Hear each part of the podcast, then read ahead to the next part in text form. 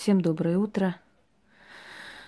Друзья мои, я хочу сегодня поговорить с вами об одной интересной теме, актуальной, но о которой очень мало вообще говорится. И я, честно говоря, не слышала еще о такой теме. И я думаю, что эта тема расставит очень многое по местам. Итак, поклонение и служение. В чем разница и какое имеет отношение это определение к жизни простых людей, к сегодняшней нашей жизни, к современности, к людям вообще, к натурам людей и прочее, прочее. Человечество всегда э, не просто хотело, а желало верить в то, что в этом мире, э, во Вселенной есть некая сила, которая может в трудную минуту помочь. Есть сила, которая отвечает за справедливость, за наказание, за награду, за помощь. Есть некая сила, к которой можно обратиться, когда тебе тяжело. Есть некая сила, которая не оставит трудную минуту. То есть есть некая сила, что мы здесь не одиноки.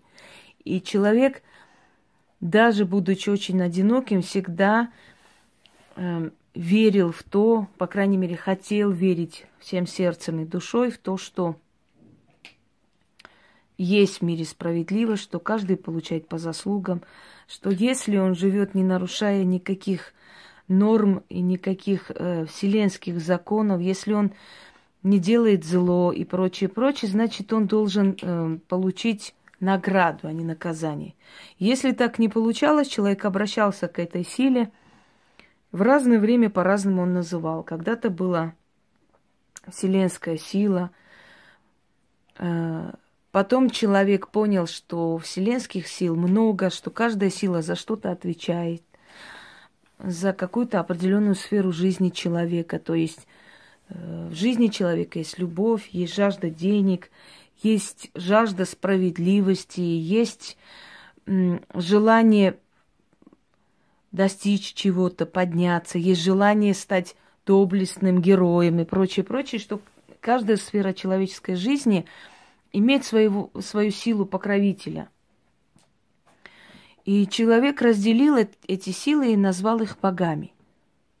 Со временем боги обрели человеческие лица, боги, боги обрели человеческую судьбу. Человек э, должен был ощутить, понять своего бога или своих богов. Он должен был его видеть или хотя бы знать о нем очень много. И боги через своих посланников, через своих пророков начали давать сведения человеку.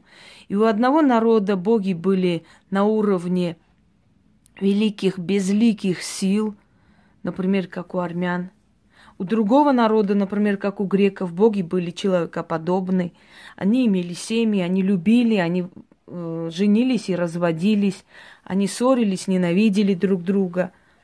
И грекам было проще понять своих богов вот э, таким образом. Исходя из своего менталитета, они э, как бы прикрепили к своим богам свои истории. После, э, когда в моду вошли безупречные тела и э, когда как бы эталоном красоты стали красивые атлетические фигуры, стали позировать и изображая человека, назвав его, то есть позируя э, в обличии Бога, человек представлял себя, но в то же самое время как раз эти человеческие обличия, человеческие фигуры людей, которые позировали, остались в памяти как эталоны красоты и в то же самое время как изображение определенного Бога. Ну, например, да, перед вами Ирида. Скорее всего, это была в древности вообще, ну, это копия этих статуй, этих древних статуй. Естественно, они не, не несут тысячелетней, скажем так, информации. Скорее всего, это копия статуи, да, тысячелетнего. Но, скорее всего, это греческая Гетера. Потому что тогда высокородным матронам, если кто не знает, это женщины, это госпожи, римские, потом уже и гречанок так называли. Так вот, высокородные матроны считали зазорным вот позировать для вот таких вот, скажем, скульпторов в полуобнаженном виде. Если они позировали, то у них были царственные осанки, э, прически э, аристократок и прочее, прочее. И они бы не позволили себе такую лег, легкую одежду, ну, э, статус не позволял. И, естественно, уже понимание богов стало более легким, более доступным, более понятным, как бы, поскольку если богов изображают вот в таком доступном виде, значит, боги ближе к человеку, чем ему кажется. В африканском культе, например, богов изображали, подчеркивая особенности черты, особенности пола. Ну, например, Венера, да, есть Венера африканская такая женщина, полная, с огромной грудью. То есть выделяется ее именно женские половые органы, тем самым подчеркивая, что она несет миру детородную функцию и матери-кормилицы. То есть для них не существовало понятия, вот как у греков, безупречного тела, идеальной фигуры, атлетических там телосложений и прочее. Для них было главное выделить то, ради чего эта богиня существует, для чего она, чему она покровительствует. Она покровительствует материнству, сексуальности, плодородию. И, естественно, ее изображали вот в таком виде. Для европейца вот это изображение, вот, может быть, оказалось дикостью, и европеец не мог понимать, как, как так можно изображать, как бы обезобразить богиню, да, в принципе. Но для африканского народа, для народа э, с менталитетом Африки это было вполне понятно. Они выделяли то, что считали у богов самое главное. Если ты женщина-богиня, то самое главное для тебя это рождение детей, детородные функции, это сексуальная жизнь с твоим супругом, это умение кормить свою семью и прочее, прочее. То есть каждому народу давалось свое.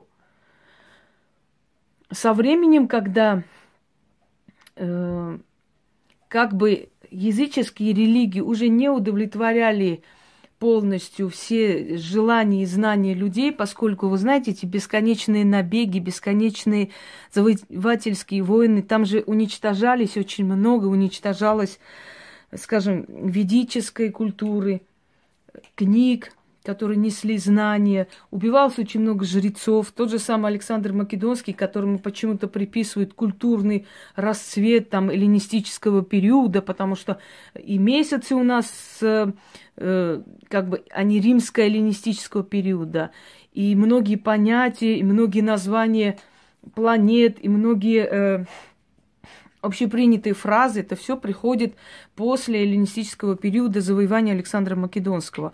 Как бы он внес европейскую культуру, внедрил там в народы. А на самом деле он уничтожил, изничтожил ту древнюю культуру, которая была намного значительно древнее. Поневоле он это сделал или должен был покорить эти народы. На самом деле он прекрасно понимал, что пока существует ведическая культура, пока существуют жрецы, которые сохраняют древние знания, они никогда не смогут адаптироваться к новым канонам, законам, да, они не, никогда не смогут интегрироваться, они никогда не примут чужеродные. Поэтому, естественно, он уничтожал очень много, очень много наследий тех народов, которых покорял. И вот так вот со временем, например, появились новая народность, появилась памирцы, например, да. Чем они отличаются от таджиков? Они отличаются тем, что их предки европейцы, причем разные народы.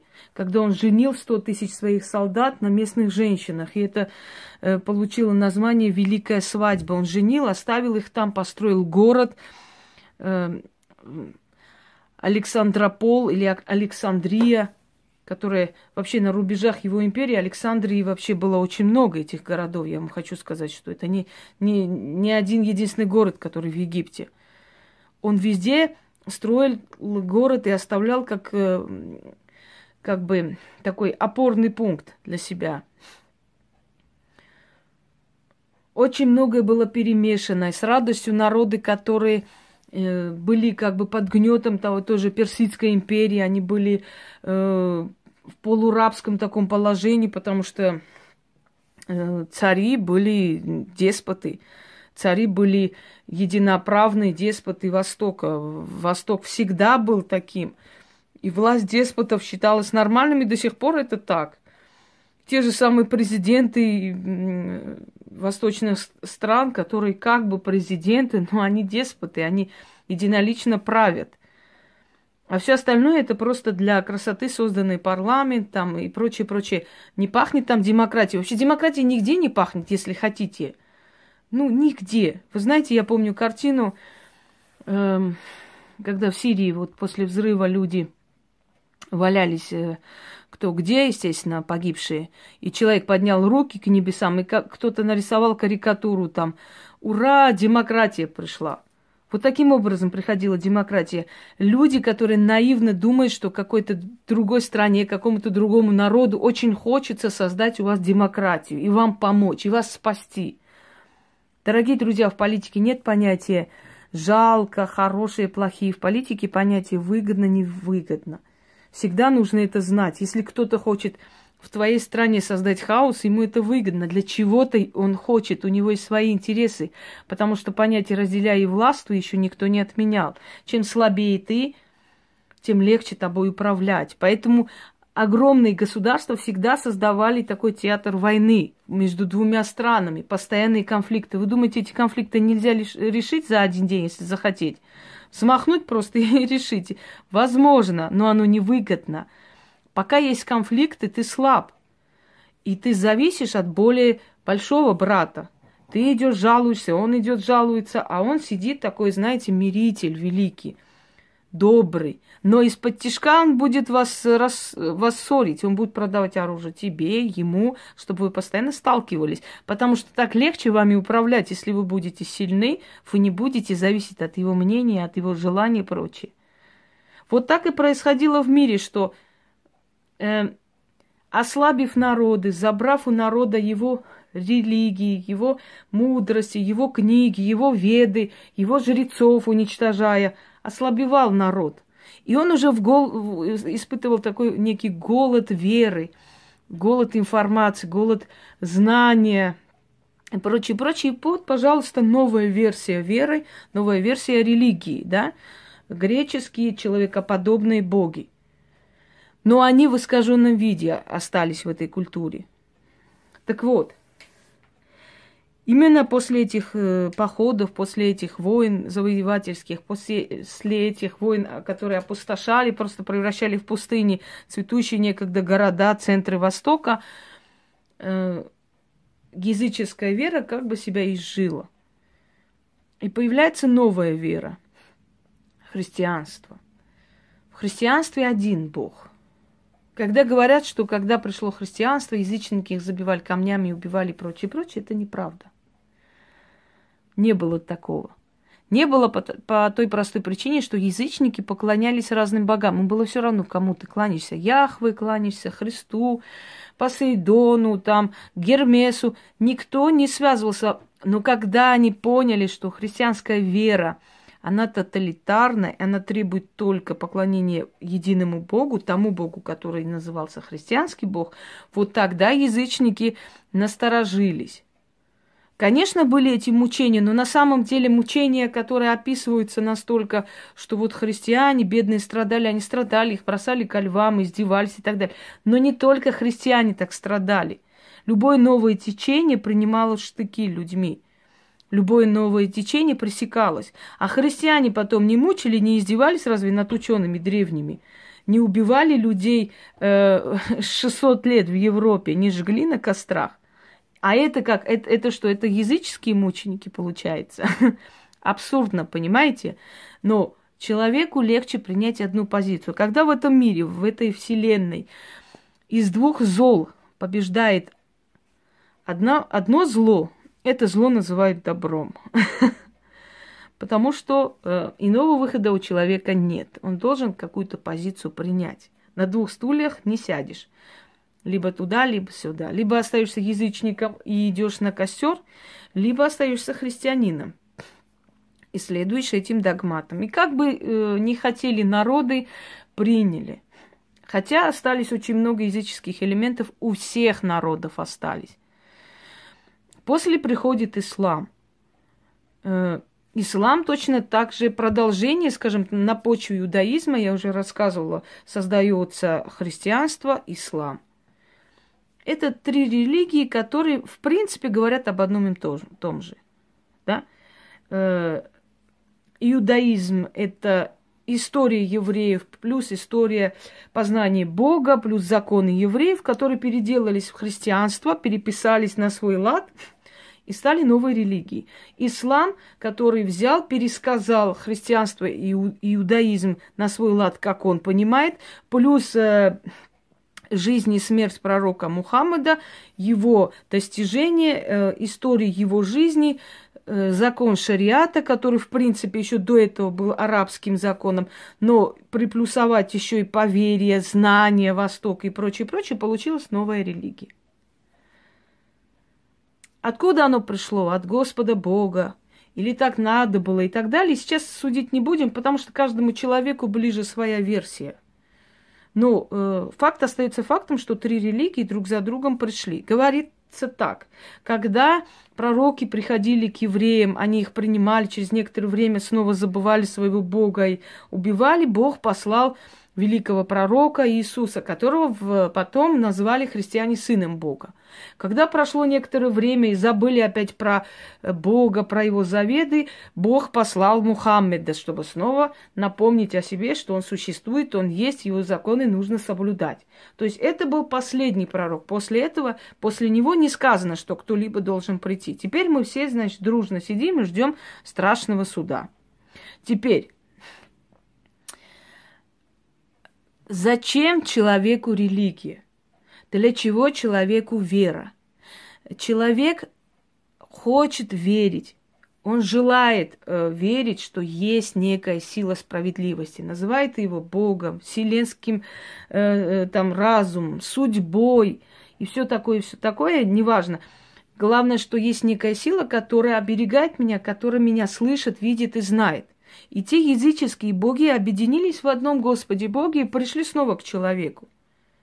Хотя языческие силы все время сопротивлялись, все время отправляли своих посланников, то есть жрецов, то есть колдунов, то есть ведьм, тех, которые приходили все время, напоминая о них.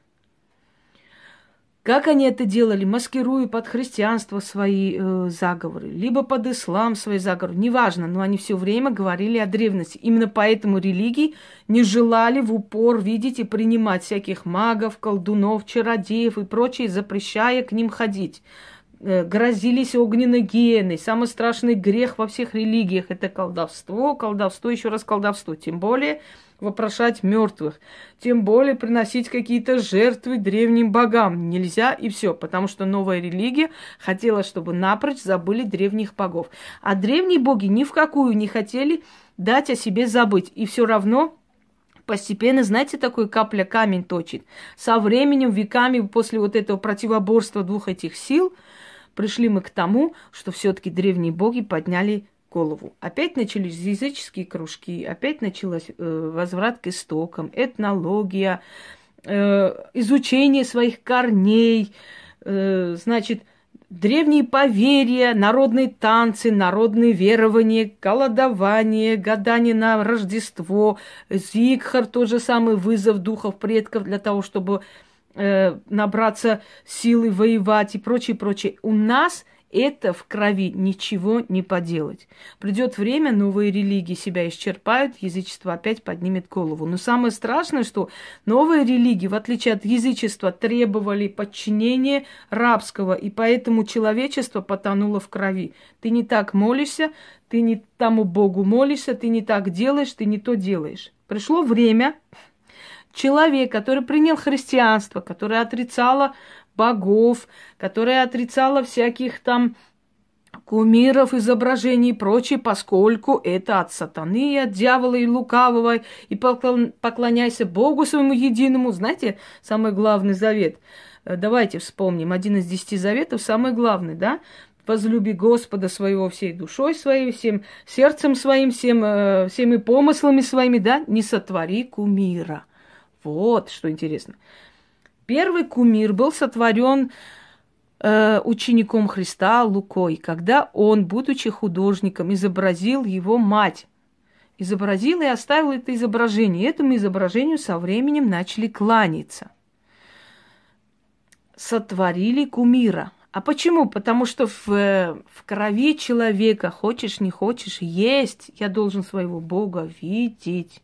Даже исламская культура, которая строго-настрого вообще запрещала какие-либо изображения людей, зверей, птиц и прочее, прочее на мечетях, потому что, зная человеческую натуру, боялась, что со временем они будут поклоняться. Даже исламская религия в любом случае со временем разделилась на шиитов, суннитов. Шииты, например, приходят, поклоняются могилам святых. Они считают, что святые их слышат, что они им помогают. Сунниты напрочь это отрицают, считают, что практически это не просто, это смертный грех, что это возношение выше, чем Бог, да, святого человека. Христианство со временем опять пришло к тому, что язычество подняло в голову, голову свою, но по-другому. Если первый век нашей эры христианство отрицало и кресты, и иконы, и все на свете, то через некоторое время э, наполнились храмы крестами, иконами, после, после мощами, после э, вещами, значит, одеждами э, святых людей, которым поклонялись и так далее. Если ислам напрочь запрещал всякое там поклонение какому-либо предмету, со временем поклонились, со временем принесли, э, значит, одежду пророка Мухаммеда, утварь, из которого он ел, бокал, из которого он пил, и стали хранить как святыню. Дорогие люди, хоть об заклад бейся, человек остается человеком, он не меняется. Он меняет лошадь на Мерседес. Но вот здесь, в голове его подсознания, как было в языческое время, я хочу видеть своего Бога, я хочу собирать предметы культа, я хочу поклоняться Богу и видеть своего Бога, хотя бы знать как, через какие-то предметы, что действительно существовал пророк, что действительно существовал Иисус, что действительно существовал э, святой такой-то и прочее, прочее. Закрепить свою веру материальными вещами, чтобы у меня перед глазами было, да, вот храм, вот там есть мощи, значит, этот святой действительно был, этот человек имел место быть. Вот храм, э, вот мечеть, там хранится кубок пророка Мухаммеда, значит, он действительно был, и я в это верю, потому что моя вера еще и подтверждается тем, что у него действительно был кубок, это был живой человек, он действительно жил среди нас и так далее. Вы понимаете? Языческое мышление внутри нас, желание поклоняться богам, в любом случае вылазит из разных щелей. Как бы мы ни, ни были такие ярые верующие, мы все равно основной семьдесят процентов веры нашей опять построенной на языческих поверьях. Мы идем, ставим свечу на кладбище. Покажите мне в Библии место, где сказано: ставь свечу, целуй икону, храни крест. Нету. Но у человека же оно есть. Потом, для того, чтобы оправдать это все, тут же богословы пишут огромные трактаты, огромные книги, в которых все это объясняется, почему это нужно делать, как, с каким помыслом. Хорошо, мы храним дома изображение богов, мы храним дома истуканы богов, чуры, статуи. Это язычество, это грех, это не принимается религией. А если ты хранишь дома икону э- Богоматери, икону святой, э, святого Петра, икону святого Павла, икону Николая Угодника и так далее. Не те же самые чуры изображения, а католичество, когда заходишь, ты видишь, э, значит, особенно праздники католические, это очень напоминает древнее хождение с изображением богов, определенного бога. Вот праздник, например, в честь э, той же самой богини э, Геры, или богини Фортуны, когда несли ее изображение по городу, все кидали монеты, кланялись ей, потому что она сама судьба. Сейчас носят просто вместо Фортуны э, изваяние кого? Э, Святой Матери Марии, да? Пресвятой Девы Марии. То есть что-то поменялось в сознании людей? Вообще ничего. Мы снова вспомнили, что каждый, значит, аспект человеческой жизни имеет своего покровителя. Любовь. Святой Валентин, мы идем просим любви. Святые там Петр и Фавроний, которые при жизни друг друга ненавидели, но мы идем просим у них, потому что по легенде они друг друга обожали, да? Далее, кто у нас дает здоровье? Николай Угодник. Мы идем к Николаю Угоднику, просим здоровья. Кто у нас там дает в дорогу, путь, дорогу хорошую и так далее? Пророк Илья, святой, идем к иконе, молимся. Кто у нас дает покровительство матерям и семье? Богоматерь. Пошли, поставили свечу. Чем-то отличаются чуры, различие, а, то есть разделение богов по разным сферам человеческой жизни от того же разделения, только здесь не чуры и не изображения, не истуканы, только здесь иконы. И если в католичестве здесь э, э, эти изваяния. Какая разница? Мы шли э, к богине, скажем, Гигеи, да, за, за помощью, за здоровьем. Мы сейчас ну, пойдем к Николаю Угоднику. Он дает помощь и здоровье.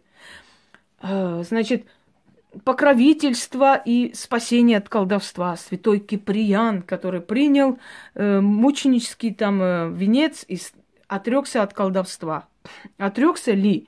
Изображение святой Вальпургии, которая на самом деле была древней жрицей, и изображается она с черным зеркалом, с волком или собакой.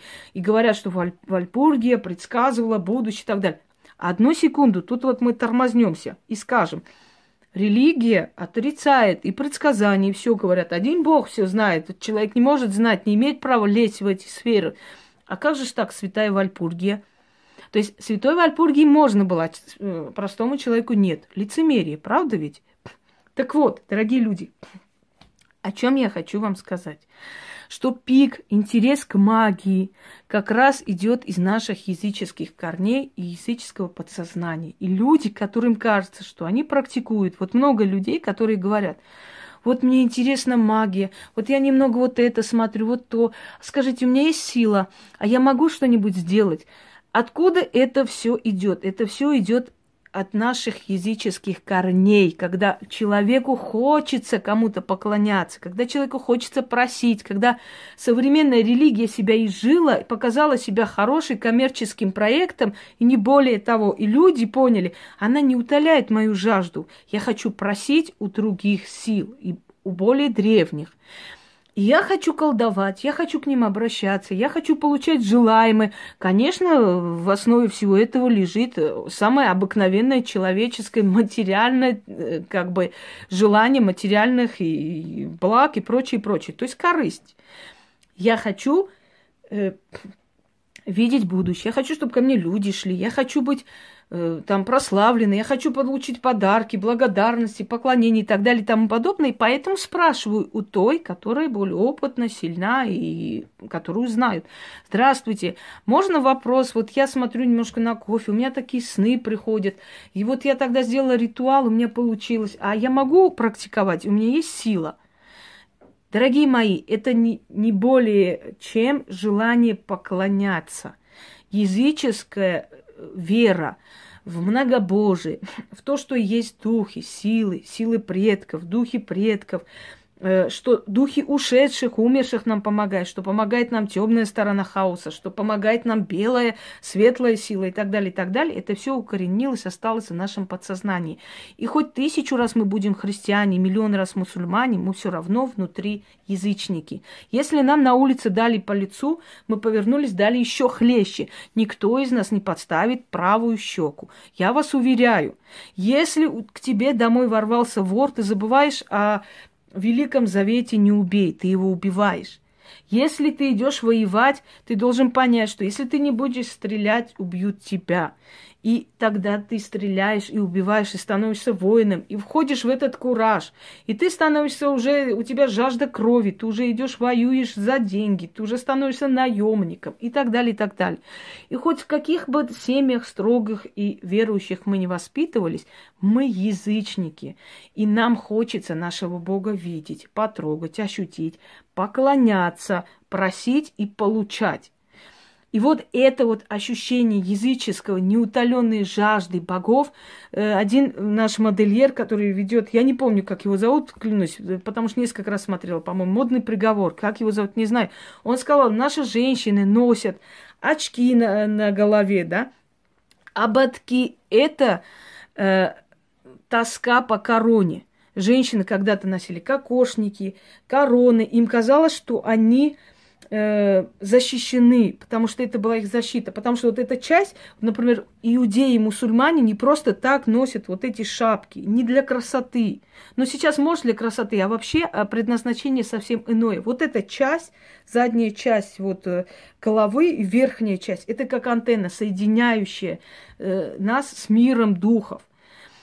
И если она постоянно открыта, то проклятие, ненависть, как мы говорим, чтобы проклятие на твою голову, посыпалось на мою голову, что это упало на мою голову. Мы все время говорим голову, смотри, голову не потеряй.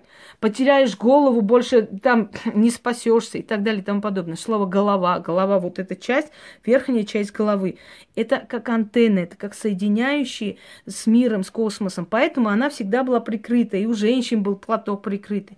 Когда живот открытый, сейчас это очень модно и красиво смотрится, может быть. Но вот эта часть, когда говорит «ради живота своего», это жизнь, это корень жизни, это древо. На Древнем Востоке, в гаремах, те наложницы, которые должны были только для утех быть, для повелителя, только для развлечений, но не, не должны были рожать детей, их заставляли ходить с открытым животом, чтобы евнухи или... дворцовая стража, которые все-таки мужчины, смотрели все время с, с иждивением, желанием на ее телеса, и тем самым портили ее, чтобы она не могла родить ребенка. Она становилась бесплодной. Поэтому очень много женщин, которые вульгарно одеваются, вульгарно открыто, слишком ярко, вызывающе себя ведут, удивляются, почему их жизнь не получается, почему они имеют какие-то постоянные проблемы с женским здоровьем, потому что эти постоянные резкие взгляды на твое тело, на твой живот, на твои глаза, грудь, как хотите, оно очень разрушительно. Хорошо быть элегантной, красивой, но...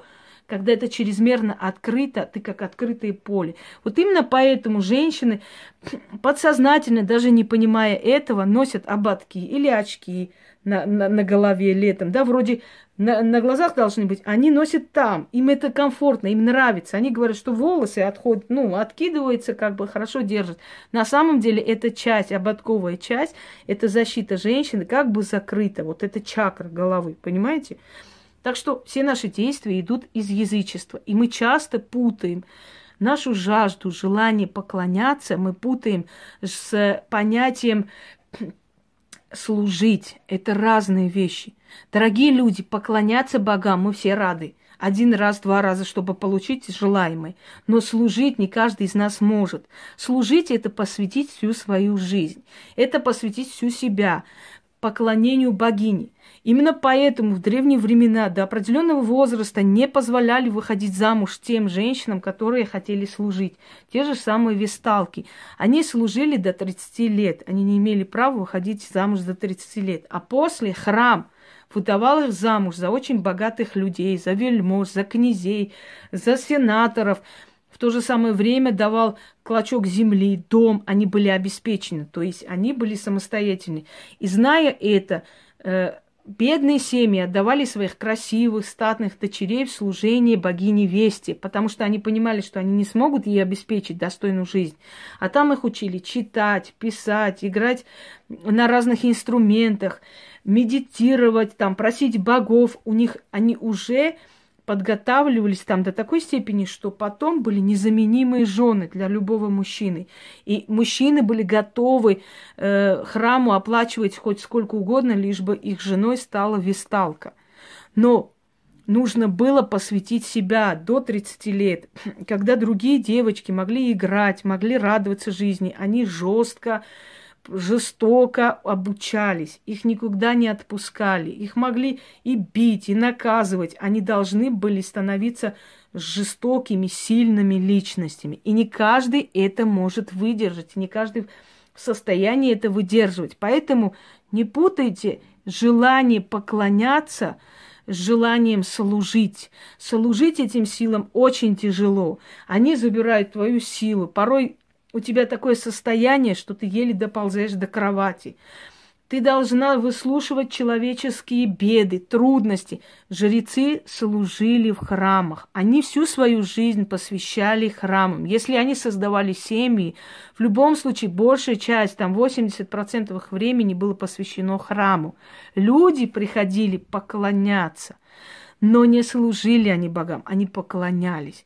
Разницу, понимаете? И даже ритуалы, которые я составляю, даю вам, в них поклонение, но не служение. Поэтому э, пытаюсь обойти те термины, те слова, которыми вы вдруг призовете себя к служению им. И они вас заберут туда служить.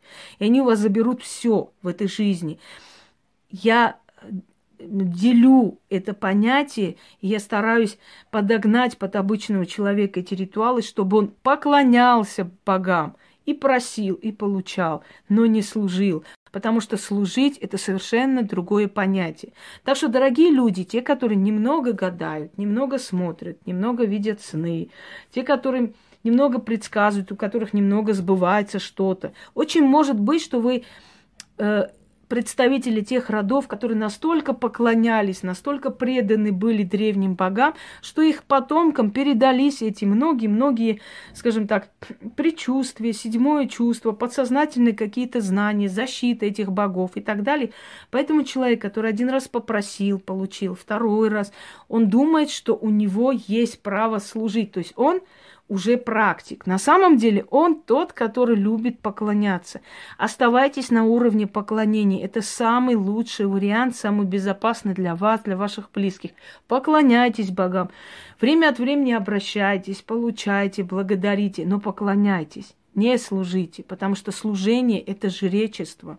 Служение – это абсолютное отречение от себя. Служение – это даже изменение своего имени.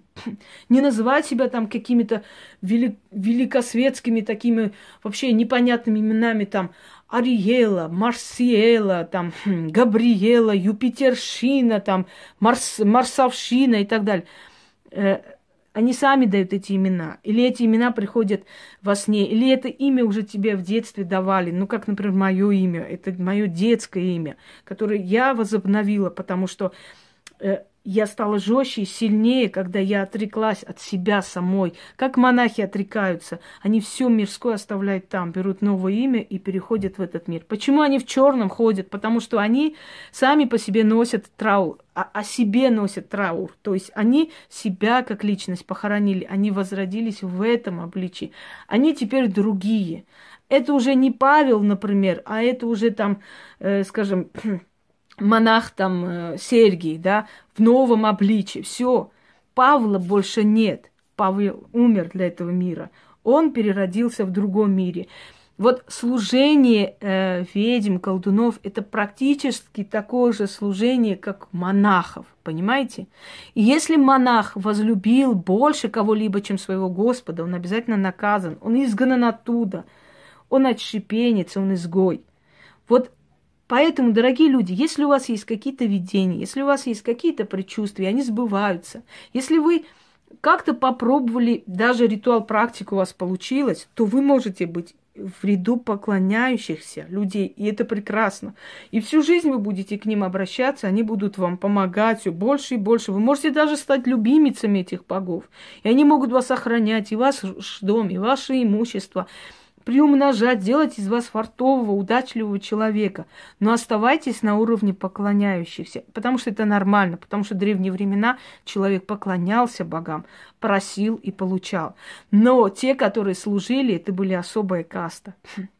Это были люди, которые отрекались от всего, что связывало их с миром. Даже если у них были семьи, дети, они были абсолютно отречены от всего этого.